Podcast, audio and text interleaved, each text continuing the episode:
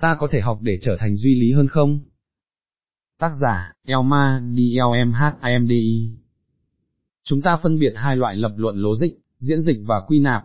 Phương pháp diễn dịch có những giới hạn của nó, điều này thúc đẩy các nhà nghiên cứu phát triển năng lực sử dụng lập luận quy nạp của chúng ta. Trong quá khứ, diễn dịch đã đóng một vai trò chính yếu trong xã hội, cũng như trong sự hình thành nền dân chủ vốn dựa trên năng lực lấy các quyết định đã được thông tin đầy đủ và đã được cân nhắc của công dân.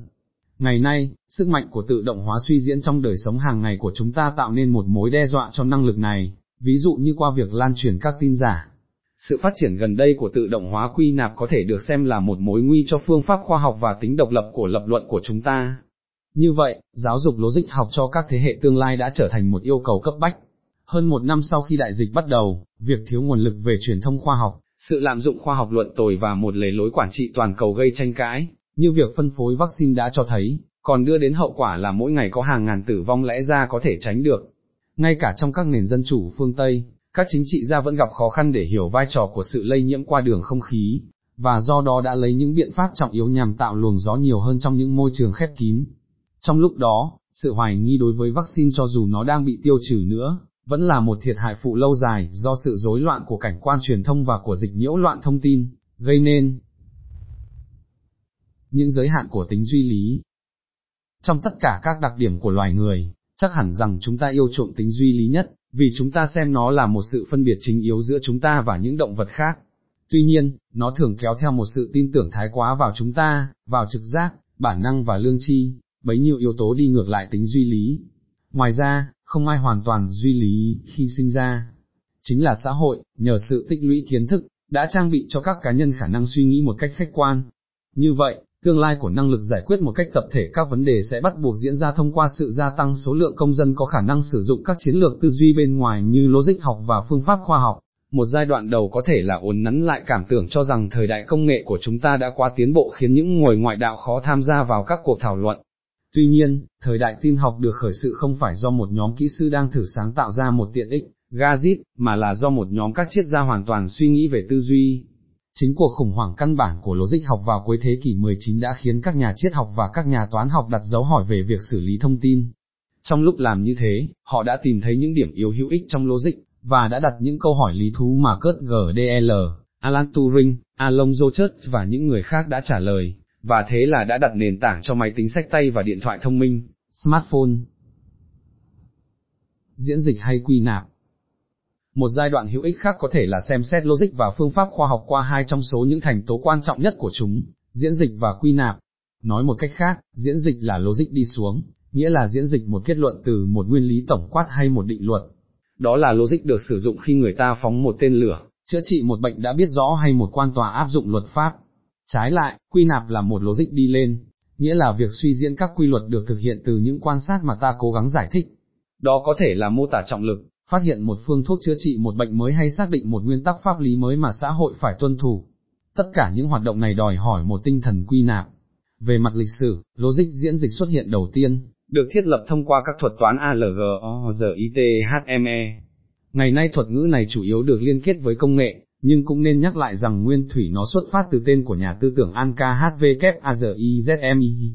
Ông chủ yếu tìm cách giúp các luật gia bằng cách viết ra, từng giai đoạn một, những quy tắc mà họ có thể áp dụng để đạt được những kết quả tương tự nhau. Hoàn toàn không phải là một công cụ nhằm làm cho quá trình ra quyết định trở nên mờ ám, các thuật toán lúc đầu là một công cụ của sự minh bạch. Tất nhiên chúng ta sẽ cảm thấy an toàn hơn nếu biết rằng chúng ta sẽ được phán xét theo một đạo luật được xác định rất rõ ràng chứ không phải theo tâm trạng thất thường của một kẻ chuyên quyền. Các quá trình quy nạp phức tạp hơn các bước tiến hành diễn dịch. Ngay cả khi các nhà tư tưởng thời Trung Cổ như Ibn ALHAZEN, GABIZ Ibn HIANGEBER, và tất nhiên là cả GALILE đã sớm góp phần vào việc hình thành phương pháp khoa học mà chúng ta sử dụng ngày nay, chúng ta vẫn không có những thuật toán quy nạp được sử dụng rộng rãi, như trong trường hợp của diễn dịch. Tuy nhiên, Bayes và LAPLACE đã có những cố gắng quan trọng để hoàn chỉnh các thuật toán quy nạp. LAPLACE còn thực hiện một tác phẩm quan trọng nhưng ít được biết đến ESSIPHILOSOPHI/probability ES tiểu luận triết học về các xác suất, nhiều thập niên sau khi đã thiết lập các định luật về xác suất, dưới hình thức các bài giảng tại các trường đại học sư phạm và bách khoa lúc đó mới được thành lập. Ngày nay khi đọc tiểu luận của LAPLACE, ta phát hiện ra những ý tưởng tiên phong về điều có thể không có giá trị đối với phép quy nạp, điều mà các nhà tâm lý học nhận thức hiện đại gọi là thiên kiến nhận thức. Vấn đề của diễn dịch nếu ta nhìn kỹ hơn thì thực ra nhiều thiên kiến nhận thức là do sử dụng logic diễn dịch trong những tình huống mà phương pháp quy nạp sẽ thích hợp hơn. Thường gặp nhất là thiên kiến xác nhận, bộ não của chúng ta thích tìm những sự kiện khẳng định giả thuyết mà nó đã thiết lập hơn là cố gắng động não để bác bỏ nó. Cũng tồn tại thái cực ngược lại ít gặp hơn, thuyết tương đối cực đoan chủ yếu là từ chối tất cả mọi diễn giải nhân quả, ngay cả khi các dữ liệu cung cấp một cách giải thích thích hợp với diễn giải nhân quả hơn những cách khác. Để bù lại những yếu kém của trí óc con người và sử dụng tốt hơn phép quy nạp, các nhà khoa học đã xây dựng các khả năng phát hiện, những thí nghiệm được giám sát, những thử nghiệm ngẫu nhiên, thống kê hiện đại, Base và LAPLACE còn đi xa hơn và đã cho chúng ta một thuật toán quy nạp, phương trình Base. Phương trình này có thể được sử dụng để chỉ ra rằng logic cấp 1, với những tuyên bố hoặc đúng, hoặc sai là một trường hợp đặc biệt của các luật xác suất, vốn dành một vị trí quan trọng cho sự bất định. Trong lúc ngôn ngữ của diễn dịch bao gồm chủ yếu việc trả lời bằng từ ngữ bởi vì, được xác định trước cho các câu hỏi bắt đầu bằng tại sao, thì phép quy nạp đòi hỏi một sự phân tích mang tính xác suất hơn, thêm vào một từ ngữ bao nhiêu để trọng số hóa từng nguyên nhân có thể. Triết gia Daniel Dennett mô tả một vài trong số các cuộc cách mạng khoa học và triết học lớn nhất của chúng ta là những nghịch đảo lạ lùng của lập luận. Darwin đã đảo ngược logic theo đó những sinh vật phức tạp, nghĩa là con người không nhất thiết cần có một ông tổ phức tạp hơn để phát triển. Turing đã chỉ ra rằng sự xử lý phức tạp thông tin không cần tác nhân, nghĩa là máy tính thực hiện nó phải nhận thức về một điều gì đó, nó chỉ cần được trang bị những chỉ dẫn logic đơn giản. Tôi muốn nhấn mạnh rằng điều mà Dennis gọi là những nghịch đảo lạ lùng của lập luận, là những bước chuyển lịch sử từ một khuôn khổ diễn dịch, và có phần nào theo thuyết thần tạo luận, qua một khuôn khổ quy nạp. Vấn đề càng phức tạp thì từ ngữ tại sao, càng ít ích lợi và từ ngữ bao nhiêu càng cần thiết hơn. Phép quy nạp như là công cụ mang tính xã hội.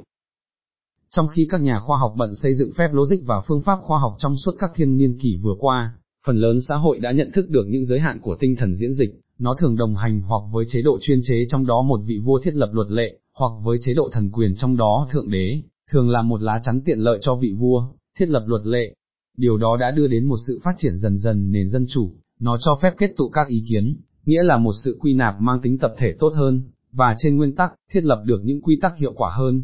Tuy nhiên, nền dân chủ dựa vào niềm hy vọng rằng có một phần đáng kể của xã hội được thông tin rõ ràng và hành động vì lợi ích của chính họ. Ngày nay, định đề này đang bị đe dọa hơn bao giờ hết.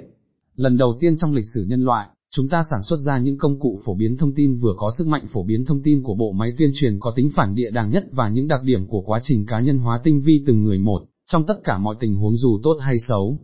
Phần lớn những công cụ kỹ thuật số mà chúng ta đang thừa hưởng ngày nay là kết quả của quá trình tự động hóa phép diễn dịch, thông qua lập trình, chủ yếu được sản xuất trong thế kỷ vừa qua. Trong khi chúng ta bước vào một giai đoạn tự động hóa mới, lần này tập trung vào các dữ liệu, điều quan trọng cần nhấn mạnh là, xa hơn những tiện ích của công nghệ, chúng ta đang cố gắng tự động hóa phép quy nạp, và khi làm như vậy, chúng ta cố gắng hiểu và thực hành quá trình này tốt hơn.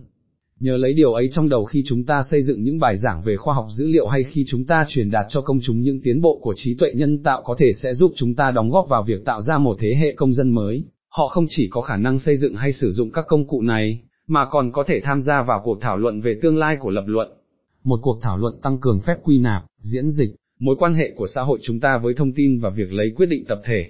Một cuộc thảo luận không để bị hư hỏng bởi những công cụ kỹ thuật số, và không để mất điều mà chúng ta yêu chuộng nhất, khả năng suy nghĩ của chúng ta, bị tự động hóa. Về tác giả, Elma DLMHIMDI trợ lý giáo sư tại trường Đại học Bách Khoa và chuyên viên nghiên cứu tại Google